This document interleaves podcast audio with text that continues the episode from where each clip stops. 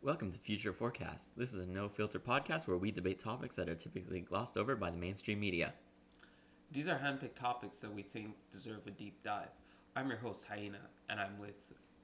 Fox. And today's topic is the future of farming and the impact on the world around us. Before we jump into it, our social media links are in the description, and as always, all of our sources are linked below.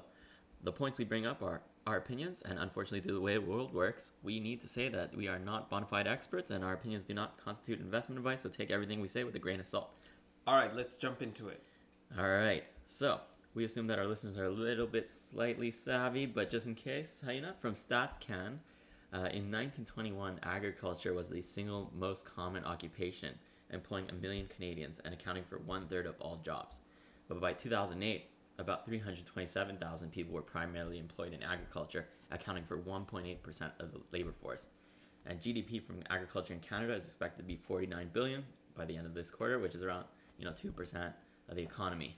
It's actually it's actually pretty interesting when when you mention that like the percentage of people that are now farmers versus what they what they once were.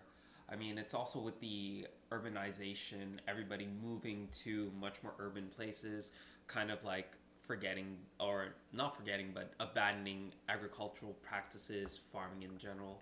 It's it's interesting that from let's say, I mean, what the urban revolution do we do we say that industrial revolution was what uh, the 18th century yeah, uh, like uh, like mid mid 18th century yeah mid 18th century and then well, uh, 19th century 1850s right 18th yeah. 19th century thanks thanks for the correction yeah. yeah and i mean it's it's just that they've been slowly shifting and shifting and we don't really notice this we think that oh yeah there's there's tons and tons of farmers out of there but in reality, it's just a few farmers and a ton of land. Yeah, I mean, like you don't have to go back that far probably to find one of your ancestors that was probably a farmer, right? Like I, I I'm probably sure my, my uh, well, I don't know for sure, but my, I'm sure my great grandparents were like, you know, sheep herders or something. It was it was a rural third world country, uh, 1890s. I'm, I'm pretty sure they were not doing that something that advanced. I mean, that's the same here. I'm sure they were like picking out leaves or something. Hey, look, you know, the British, they they they pretty much took over a country, it right? was the French, so yeah. So, yeah, it's just like the amount of like picking out leaves mm-hmm. or picking out whatever tea. Yeah, I mean, uh, yeah, and, and people yeah, most people would not actually be able to um, survive uh, on their own anymore. You really rely on technology to kind of, you know, get you through life these days. Like if you're if you're put outside in the wilderness, like a thousand kilometers away from civilization, and they say farm this land, you're basically screwed. yeah, we're basically screwed. It's like you're you're just like transported to a different world at this point, and you're just like, whoa. Yeah, uh, and this would have been like second nature to your ancestors, right? Like a hundred, if you go a hundred years back, like everyone probably, well, let's say a lot of people would have known what to do. yeah, at least like build a fire, yeah. do all these do all these ways to to keep yourself like up and running. And mm-hmm. wow, that's it's insane. It's insane how much we're we're we're so dependent on technology and how farming has not really like flicked our ears because we just go to a supermarket and just pick out the meat or mm-hmm. go to a butcher shop. But then again, it's just like if we were to go back hundreds of years, people were actually catching their chickens or whatever livestock and they're chopping them up and they're making food. Yet we get squeamish just at the thought of it right now. Well, actually, that's like a good uh, segue because, um, like, people think that farming is still like some guy with like a a, a hoe, not that kind of hoe, guys. like a farming hoe, like hitting the ground and like you know maybe going out with a watering can and dumping a bit of water on a few crops, but really like the amount of technology nowadays um, on a typical farm, well in the West anyways, mm-hmm. is like mind-boggling, right? It's basically like you're a, a, a, small business owner that has like a few million dollars of mechanized equipment, mm-hmm. specialized equipment, and uh, at least a few million. Like just just usually the farm is alone is a few million dollars, like the land and the building, and and then you know the tractors can run like you know five hundred thousand dollars. Like a tractor is usually more expensive than a Lamborghini. Actually, really, a Lamborghini. Yeah. They started off as a tractor manufacturer. What? yeah, so Lamborghini okay. is a tractor manufacturer. Okay, I've learned something yeah. new today. Yeah, so just to let you know that like yeah, on a cost comparison, you're like buying Lamborghinis to go farm this field for you, or help you farm the field, and uh, and and yeah, it's like owning like a fleet of Lamborghinis. So But now, but now think about that. Like, think about this audience. It's like they basically have the money to do this. It's Oh, yeah. just, it's just like the amount of revenue that they that they get from this is it's staggering. And now, Mm-hmm. and now, like that pulls our perception of yeah, farmers aren't really poor. They're actually ballers.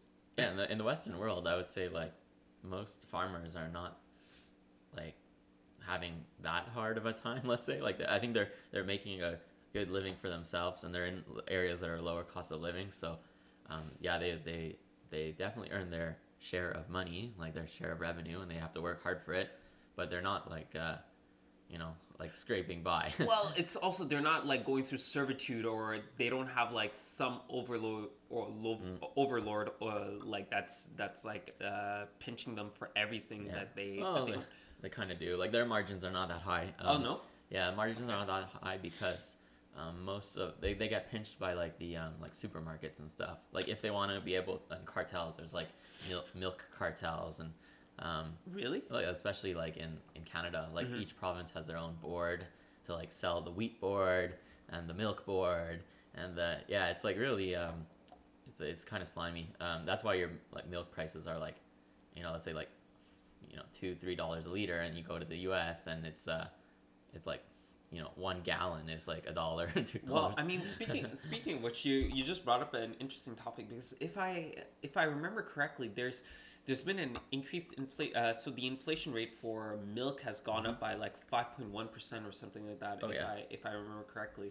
But uh, now I'm wondering, like, how does this inflation rate goes up for like products like this? Is it is it due to uh, the farmer's choice? Is it due to just like the economy in general? What do you Um, think? So typically, well, what I think it is like, um, you know, maybe we should one day talk to some farmers, but I'm Yeah. pretty sure, like what I've read is that farmers are still um, selling at the same price their goods that they were last year or the year before. Right. Um, they're actually making less money because the price of gasoline is higher, so they're actually it's biting into their revenues, um, and also they can't import foreign labor to help them pick their fields, so their revenue, their their costs are going up, but their uh, the amount they sell for are staying the same, uh, and then who's actually pocketing the difference is is basically the shipping companies. Well, I mean they're not pocketing; they're having problems themselves, right? Right. So basically, the reason that it's going higher is because the shipping prices are higher, and as a Canada doesn't produce anything to be honest, guys. Like we produce like soybeans and wheat and um, but we canola. do have, but we do have like an Corn. intense uh, amount of resources in general. It's yeah, just that we can do it. It would just people don't want to because it's cheaper to go buy your corn from, you know, Mexico or more productive people in like California. Like they're very productive. The farms But there. I mean, but I mean, with the resources that we do have, like uh, I'm talking about the natural resources that we have. Do we just like grab it and we just send it over to another foreign country to to take care of it, Mm. pro- uh, process it and stuff, or do we really don't have that much? Yeah, a lot of times we send it to be processed Yeah, okay. um, to other. Uh, we've basically sold off all of our industry. Yeah. Um, I know like a lot of the farms in like Western Canada have flipped to like let's say the canola industry, like I was talking about. Um, Okay. so they just like farm corn. They don't sell it to consumers because consumers are not willing to pay that much for corn, right? Yeah. Exactly. And so what happens? They just make it into oil, and then they you know use it. You burn it in buses and stuff.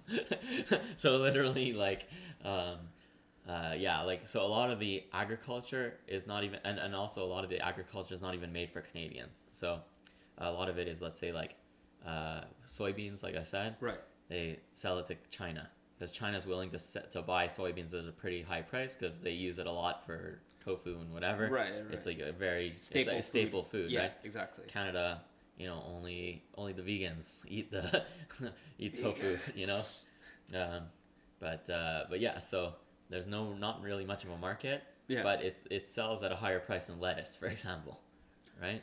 So nobody's gonna farm lettuce when you can farm kind of like soybeans and then sell it abroad and but then that- make a premium out and of make that. a premium. Yeah, of course. But that means that Canadians who want lettuce they're not buying it Canadian lettuce. No, they're, They're buying it from the United, United States. States, yeah. Yeah, exactly. So that means you're importing it, which means you need it to go on a truck or a ship. But ships and trucks are in short supply, and the price of a truck or ship. Why would you? Why would a farmer want to pay like ten thousand dollars for a Canadian uh, container of lettuce when the whole container worth of lettuce probably costs ten thousand dollars? So it's like one to one shipping to commodity price. Yeah. When you can ship like, you know, a box of Legos that is gonna sell like three hundred dollars for a box of Legos per per box, and he's you know three hundred you know three million dollars worth of Legos in a container, Right. and you make like whatever the, the the shipping price to the price of the goods inside the container is very low, so they could still afford it, right? Mm-hmm. So that's like the, that's the whole problem. That's why you're seeing inflation.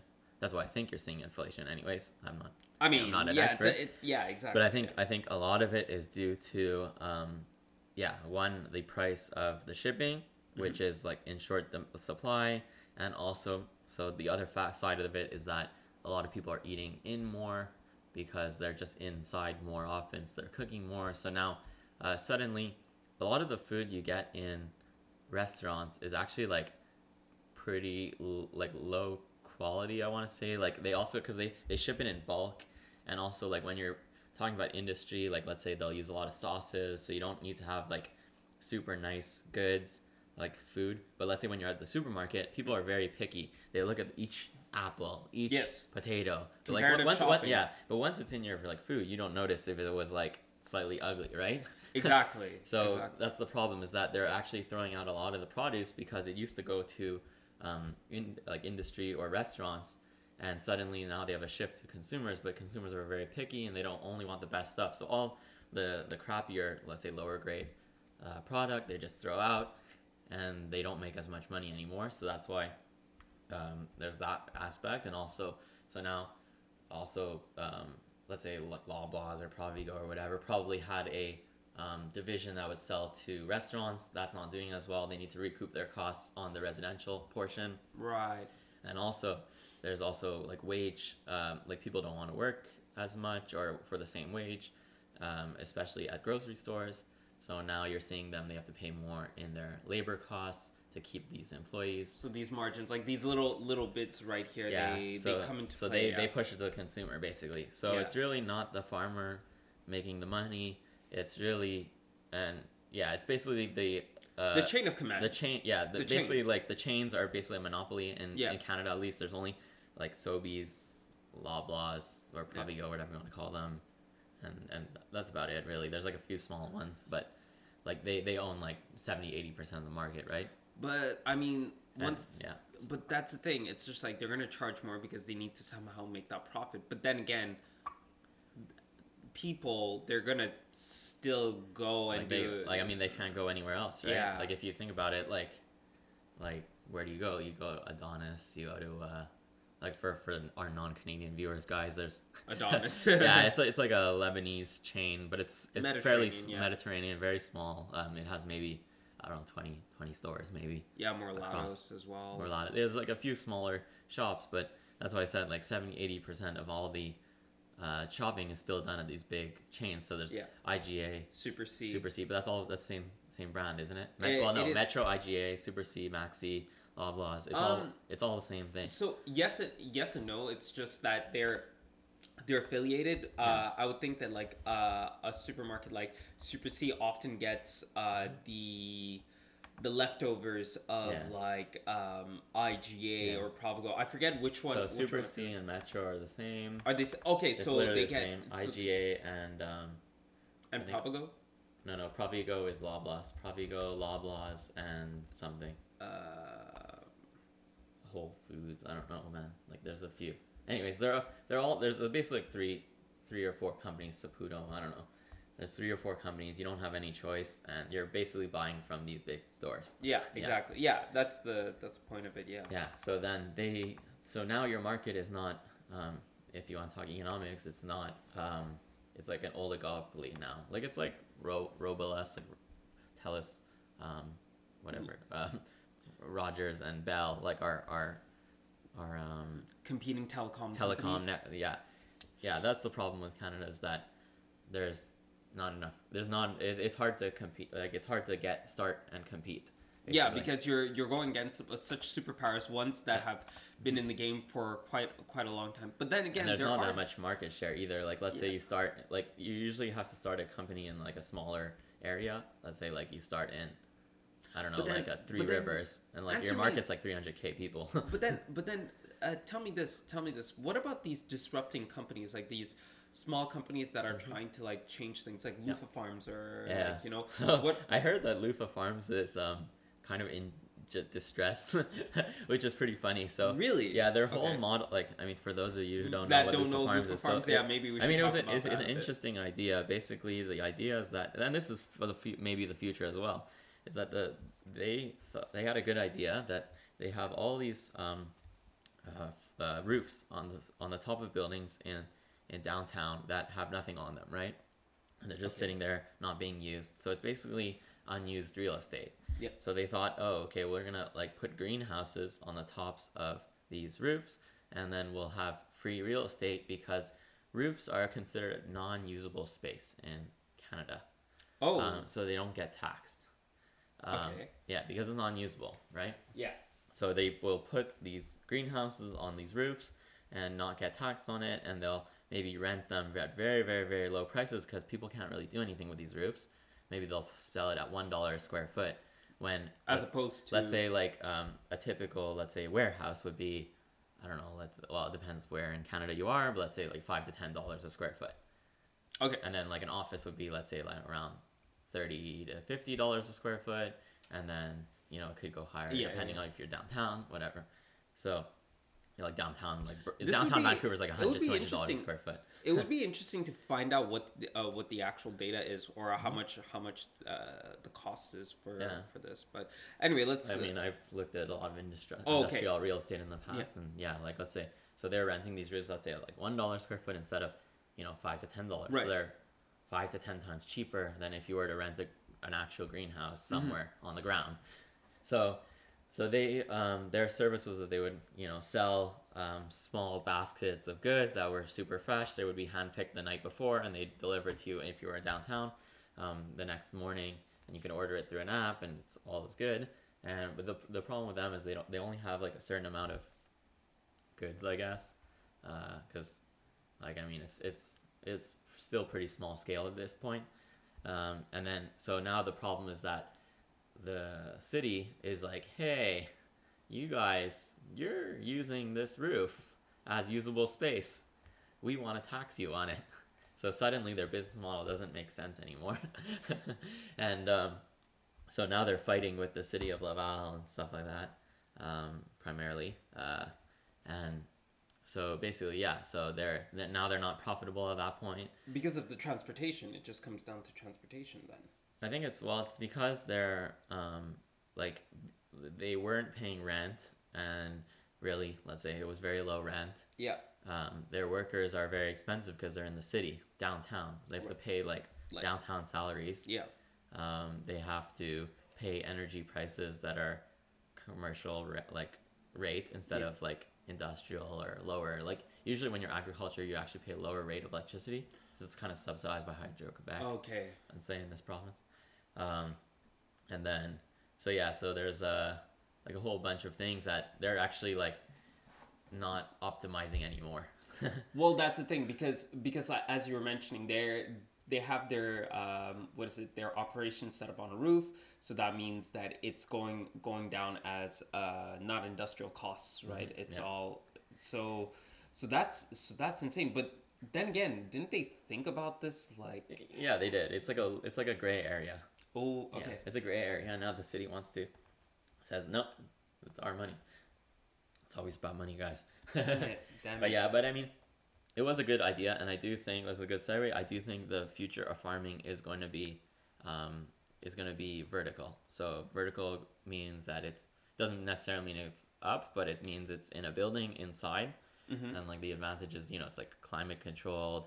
You can control from you know dust and microbes and um, and the pests. Uh, you can prevent you know A lot of like impurities in general. and yeah, like mice, locusts, whatever. Like, uh, so you yeah prevent impurities, and therefore, uh, and you can prevent like pollen from getting in. So you can prevent weeds, you can prevent rodents, you can because prevent, it's much more of a controlled area. it's super so- controlled. Yeah, super it's a controlled, clean. It's, uh, they're actually pretty cool. Like Yeah. I've been in one, and it's like a Oh, yeah? clean room. Yeah, you have to get in in a clean suit, and uh, like you know the gown, the full gown, and you have to be like sprayed down, and because they need to make sure you don't like um you know introduce uh, anything, bacteria or yeah, anything any new types plants. of So. But the thing is that it's good because you don't have to use any pesticides.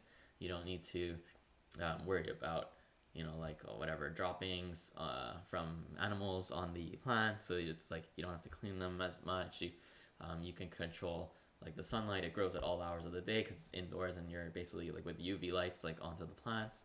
Um, But so- you're, but in a way, in a way, it's just kind of like you're genetically growing it, right? Like, do Uh, they give them rest rest days? Yeah, there is rest. like so Okay. they, they make sure because they found that like well I don't know the study here but I, I I'm pretty sure they found that um, like plants actually grow faster if you give them like a natural like solar cycle so they actually lower down the lights at night in those like they, they have big control systems Yep. for all the lighting and it's like each plant is like getting its own amount of light that is fine tuned to like where it typically grows in the world Mhm. so yeah, it's all controlled. There's like little mist sprays and and it um it's controlled like it there's temperature like probes in the soil or sometimes there's no soil at all. It's like um hydroponics. Right, So- hydroponics. So they, they just have like water passing through channels and the roots are in these channels Mhm. and basically yeah it's like it's pretty uh it's really technologically advanced Yeah. um, everything's digital everything's monitored and that way they get like the perfect if it,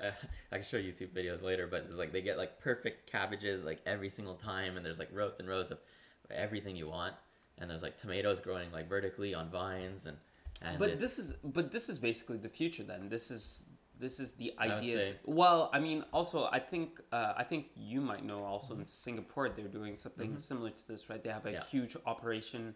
I Mhm. forget exactly where, but they but it's it's vertical farming. Yeah. Well, it makes sense because let's say like especially in Singapore, right, where there's no farmland available. Every every square inch of that like s- micro state is basically taken up. Yeah. So if you want food security, you have to get the land, make the land. So either you dredge out of the ocean and put it like somewhere the the land, or you build up, and you know you can you can make a sizable amount of land in let's say land quote unquote Mhm. by building upwards, right? Yes. Like like uh, a million square feet could just be, you know, like uh, whatever, hundred floors of ten thousand square feet or whatever it is. Yeah. Um, so, which is not that ten thousand square feet is not that big. It's like whatever, uh, like uh, you know, A couple of uh, ten, times this office we're sitting in. yeah, let's say. right? Sure, sure. Yeah, let's sure, just let's, just throw a number like that. 10 yeah. times our studio. Yeah. um, so and then stacked a hundred times up. So, but a million square feet of land is is uh, that's like uh, whatever, like uh, it's uh, around I want to say twenty five acres, twenty five acres of land, Something like something that. like that. Like I think here, uh, let me let me, how much uh, tomatoes grow on one acre of land? I'm just Google searching, guys. So, so let's say so uh, on if you have five thousand square uh five thousand plants on an acre of land, uh, you can make one thousand five hundred twenty five pound boxes of tomatoes per season. So if that's Wow. one acre, you say like, oh, that's 25 acres. So we're saying, um, so let's say that means you're making around a million pounds of tomatoes every season.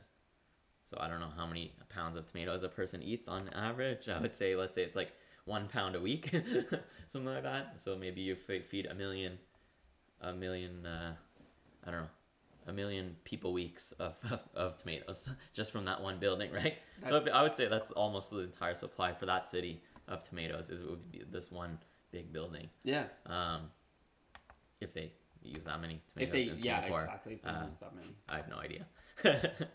but but yeah, like you know, so it adds up, right? So you can do like you know back in the napkin calculations like this and say, hey, we need only like ten buildings like this to feed our entire city, and maybe you can see a future where like you know every city has their own little like cluster of buildings that all feed all the people And you and reduce the amount of pollution to begin with. yeah, because so that's the thing. Like Yeah. one of the advantages is uh, the shipping costs are quite low because and you can also make sure like the, a lot of food i think it's like something like 30 to 60% of food actually spoils during delivery Exactly. yeah so if you cut out all that loss you're gaining the efficiency and then another thing is that the taste of the fruit sucks like i don't know if you've ever been uh, to your third world countries but that's where the food is made and when you have let's say a banana or uh, a mango it tastes completely different like it's so much better right like I've, I've been to a lot of countries that you have like a pineapple like straight from the tree or a coconut Yeah.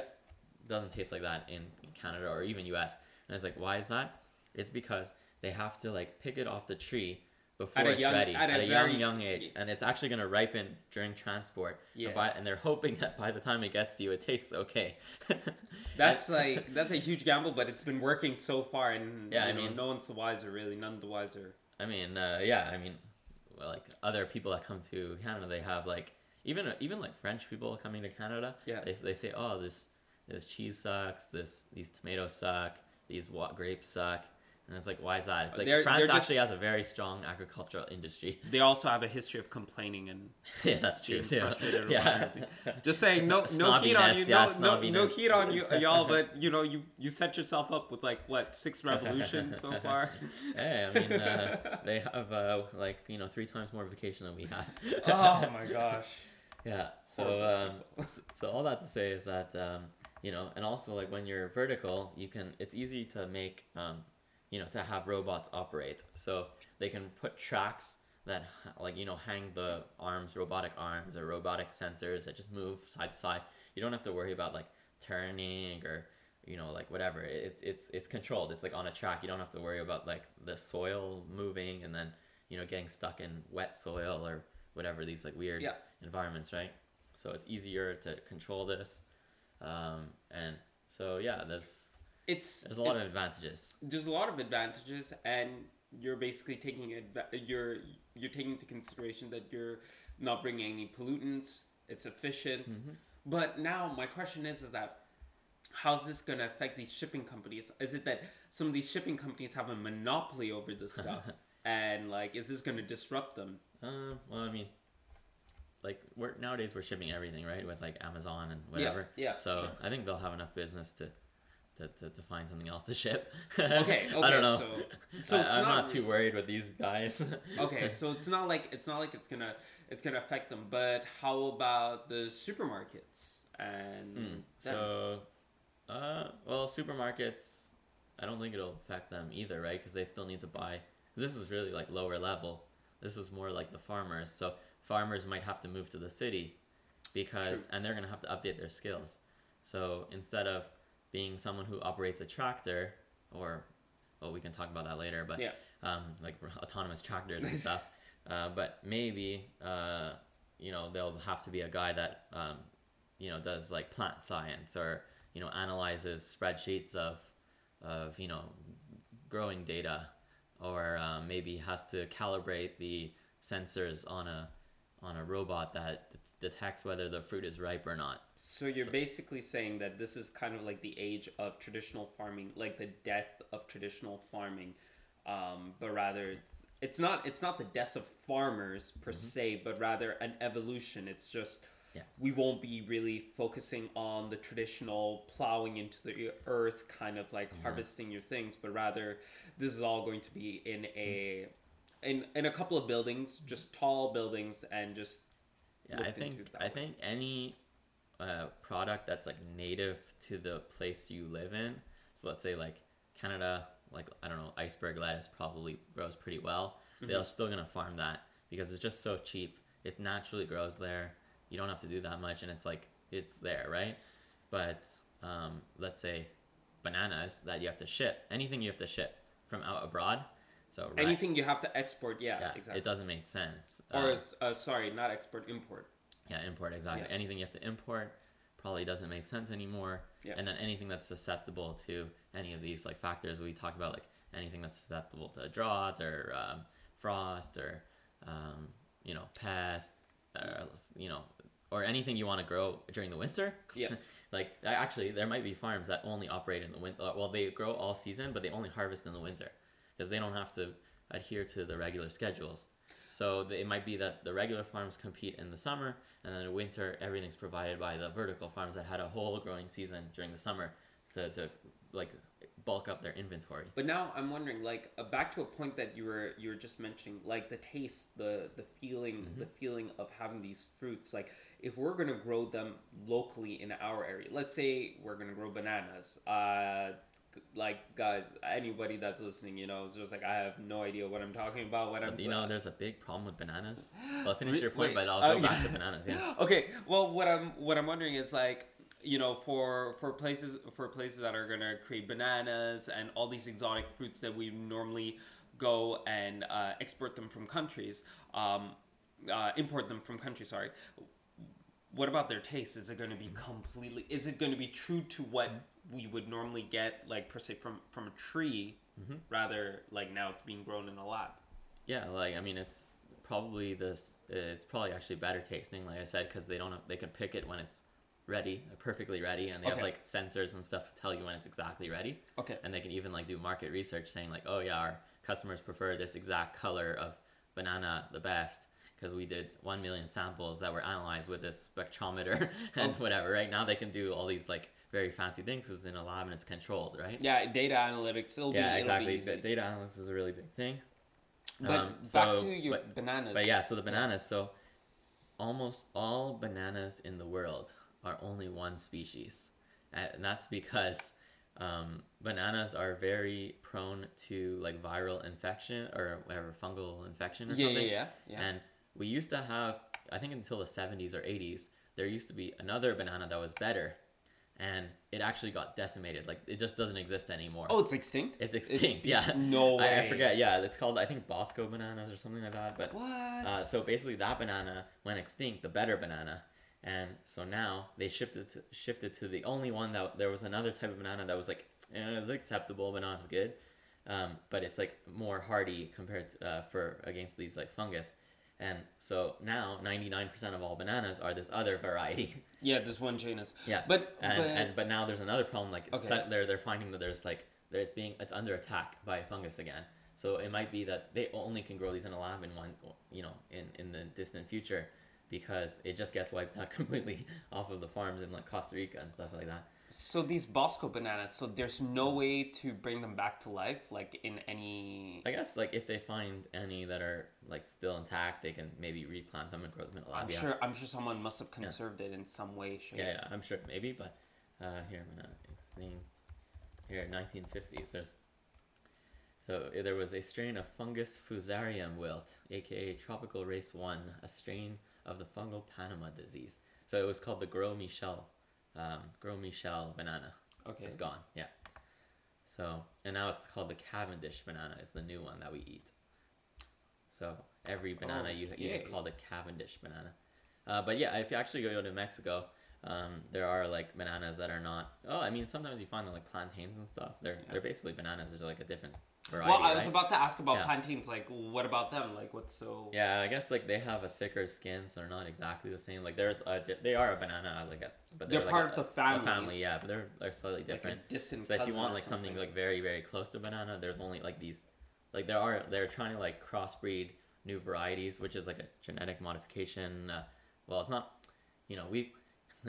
Actually, this is like a whole topic, right? Like gene editing and stuff. Of, of but Yeah. the thing is, like, if you think about it, we've been crossbreeding uh, fruits since the beginning of time, since back to the Egyptians and whatever. If you actually look at like um, old fruits from like the ancient world, they don't look anything like what we have now, and that's because we've been crossbreeding them and selective breeding them to be better and bigger and juicier and more to our taste and sweeter.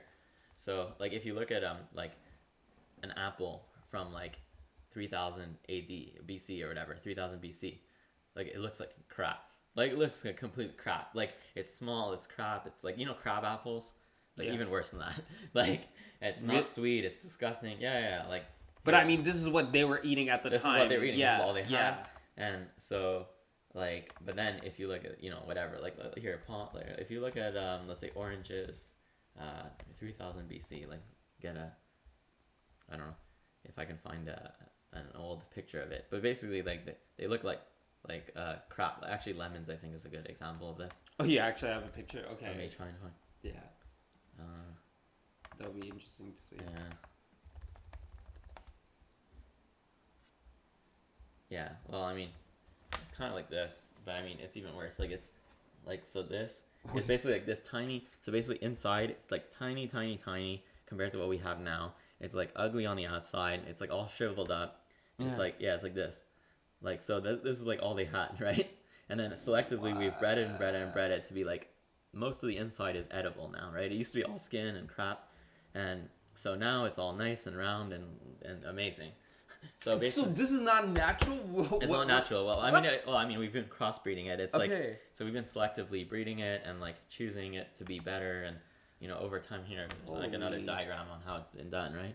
So like, Yo, that's actually nice. Can you send me that picture? Yeah, sure, yeah. That's so basically, even like most things that we eat are like that. Like even if you go to barley and wheat, it's the same thing. Like it used to be this crappy small thing, and right. like different oranges you get like blood oranges they're basically just crossbred and uh, Okay. mandarins and like why we have all these different varieties and so I if you- mean, maybe this is maybe this is common knowledge. For me, this is like brand new stuff. I'm just like my my mind is shattered. So oh yeah I mean, so that's why when people say oh we can't be like editing or selecting or whatever it's like dude we've been doing this for like 5000 years for the last like since the the, the, the dawn of agriculture yeah, yeah. it's been done. So it doesn't make sense to try and stop it. Um now now we can actually like edit genes where we're like literally going in and like inserting like properties that we want which is new. But the actual like active like selective breeding and making it better and bigger and like juicier and whatever it's been you know it's been done for the last like 5000 years. So people shouldn't complain about that. But yeah so that's uh but that that is one thing that we might you know where we're going to continue evolving on and having like better and bigger product produce and plants that can resist you know cold more. I think they like found like a strain of like they they edited like uh i forget what crop it is maybe like lavender or something where it's like it doesn't it like barely like it, it can resist the cold down to like you know minus three or something. It used to just die like five degrees or something and then they they they, they've bred it over over over and Yeah. try, you know now it can resist certain temperatures that it doesn't like even have a problem yeah, it's so it's able to survive up to like let's say minus three, but that's Yeah. that's impressive.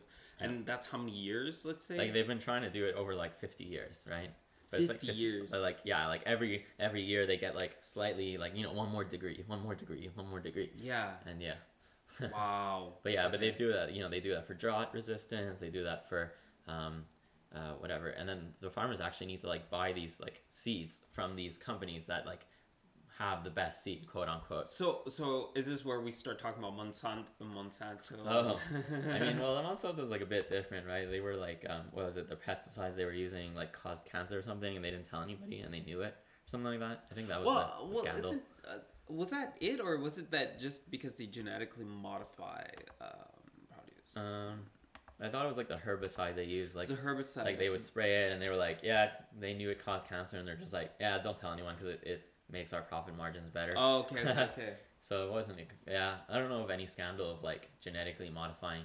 I've never heard of that, Okay. but maybe there is. I'm sure there is some scandal somewhere. I mean, we'll revisit this Yeah. at some point in the Yeah. future, anyway. So. but yeah basically um yeah that's uh so yeah so indoor farming i think is uh is definitely one of the futures of of a lot of different uh plants that Mhm. we're going to be using other other things they might do is um so yeah so I'm, I'm thinking that like the other half of the farming that's done in the farms the fields uh will probably be done by machines a lot more so one like i think more and more farms are just being like bought up by like companies.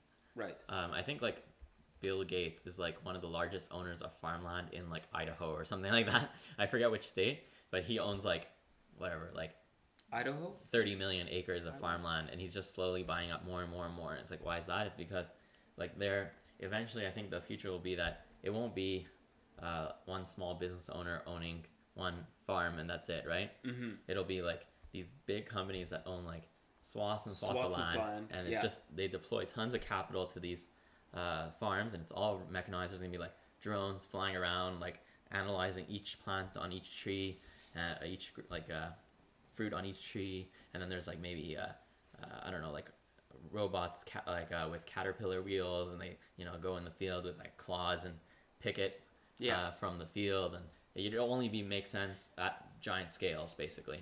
But now, now this begs the question. So, would this be, and for uh, pardon my ignorance, but would this be considered organic or? Yeah, like it's still um, still- it's still organic because well, I mean, okay, this is another thing because when you say organic in the grocery store, it's like a total scam, basically. right. Basically, anything that says organic, it just means that um, the compounds they use to like, it, it still means they have herbicide and pesticide and whatever, and and it just means that those compounds itself are um, natural, quote on like made from natural ingredients, but doesn't mean that the process to do that was natural. Um, and then spraying it is not a natural occurrence, right? So the whole thing's a scam. Organic food. So basically, they're they're paying premium. You're paying a premium for nothing of value. Actually, in, in most cases, actually worse for you. Uh, the, the organic. There's a study. There's been studies before. Um, you know, I'll try and find it and link it eventually. But uh, they, there's studies done that they say that the organic food is actually worse for you because they have to substitute it for a lower grade pesticides because they need to like quote unquote get like organic stuff. But it's actually ends up being worse for you and and sometimes even like causes cancer and all kinds of stuff. So um, organic Jokes on you. yeah, jokes on you. Organic, organic is like a big scam. They sell for a higher profit margin, and you get a worse product out of it, and then you're accepting the worst product, which is hilarious to them.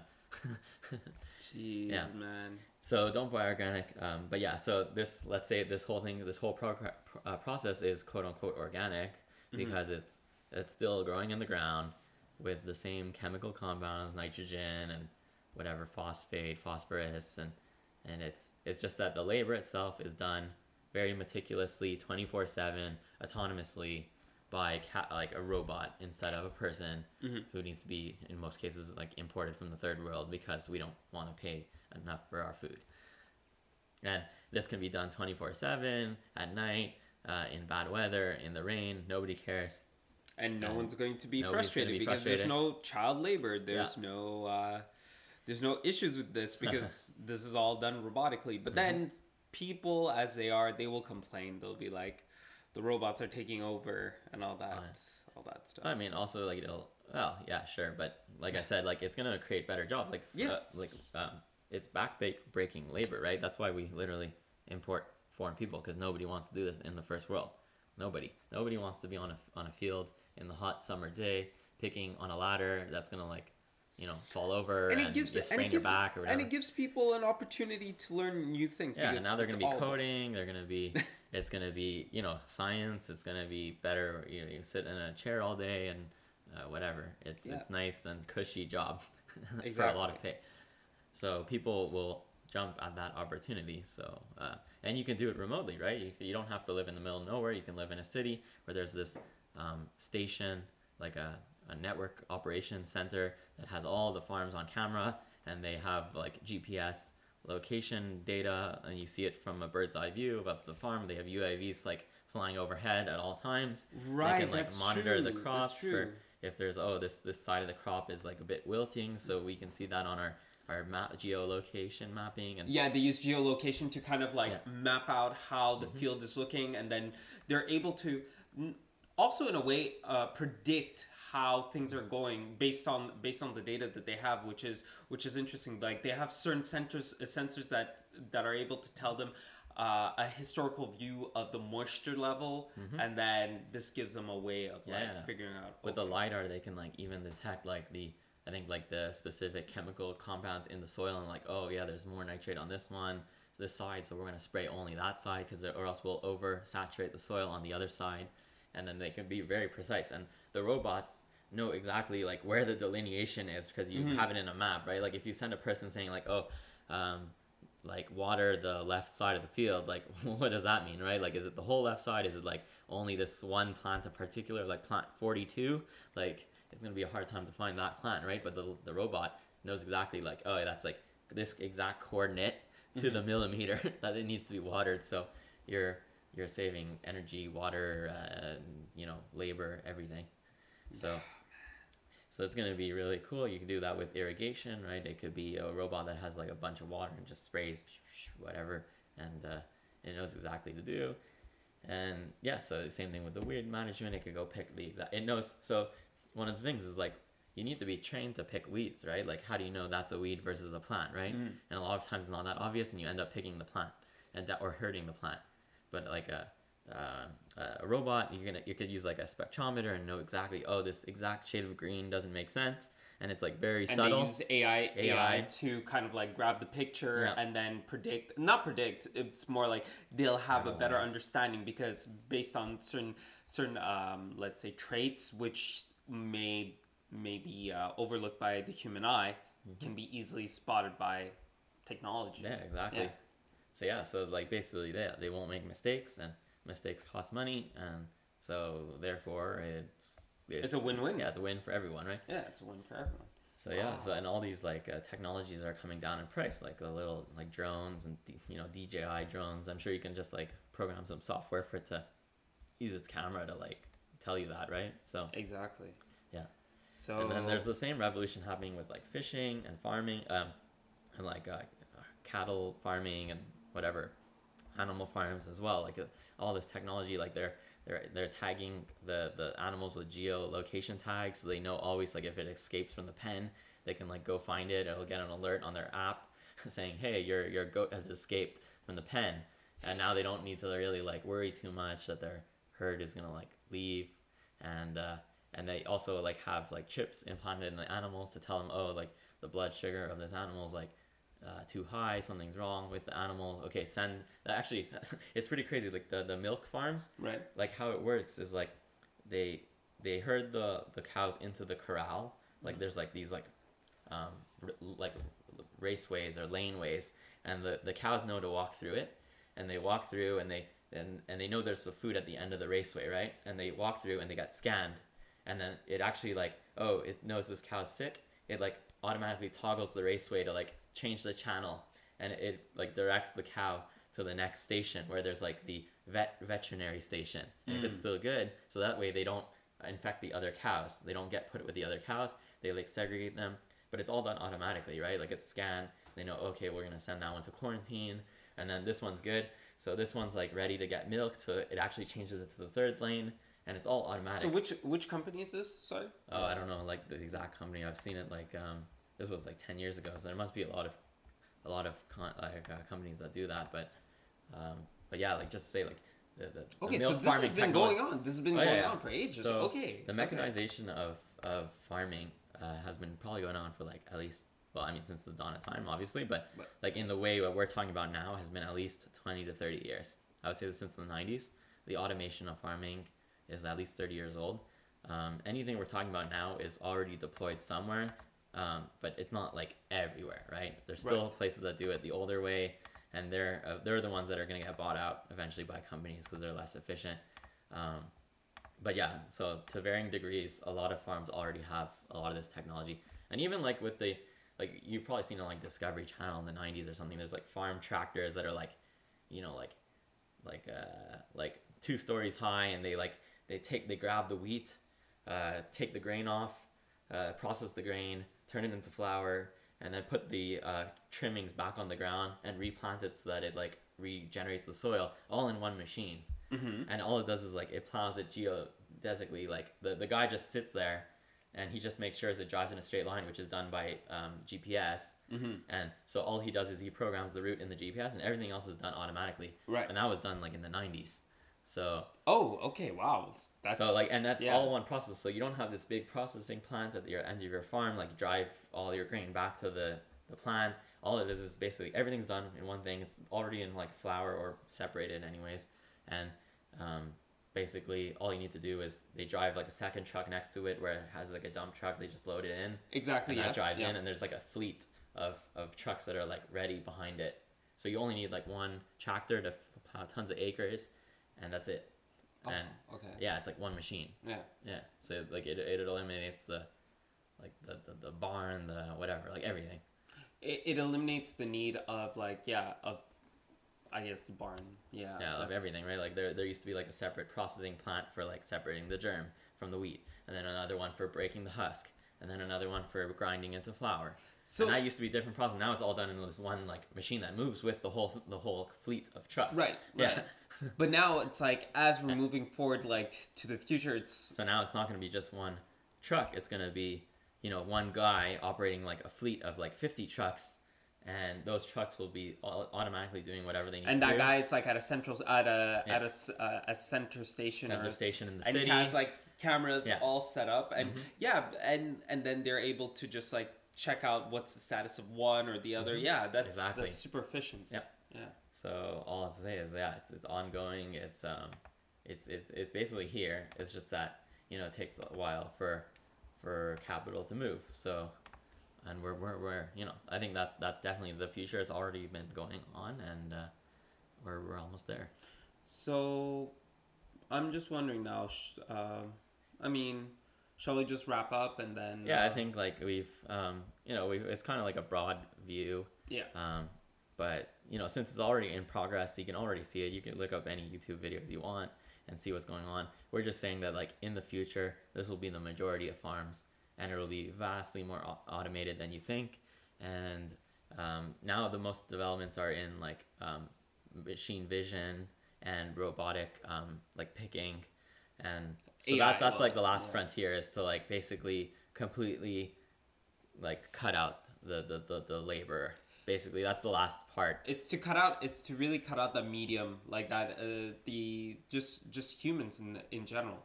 And that's that's going to be an interesting shift because there are people that are reluctant but i mean they'll be given an opportunity to still maybe own the land and but just yeah like they're, they're gonna make money off their land Either doing way. almost like you know much less work Much than less they work, used to and they won't have and people will have better prices at the grocery store and it'd be better But quality it would be interesting to talk to a farmer, like just to see Yeah. what's their point of view, because I'm sure that they must have like different concerns that we didn't we Mm-hmm. didn't think about, right? yeah like i think they'll, they'll their probably concern is probably like raising capital um, probably things like things like that where we're we're not really it's more from the business side i would say and also probably the sup, supply management and um, being squeezed by these like big conglomerates Yeah. things like that yeah.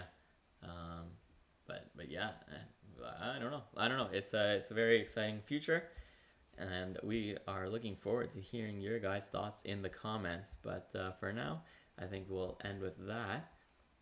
And anything uh, closing you want to say?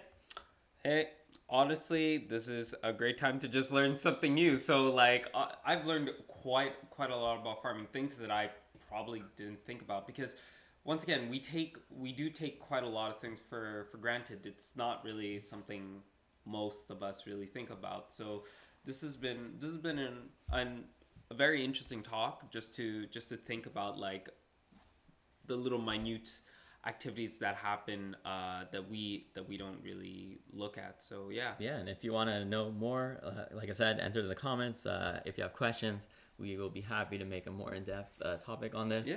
And you know like like we said invite a farmer or uh, or someone who's in, in the industry and then we can really dive deep into the subject but for now uh, thanks for tuning in this is fox and this is hyena. thank you and have a great day See you.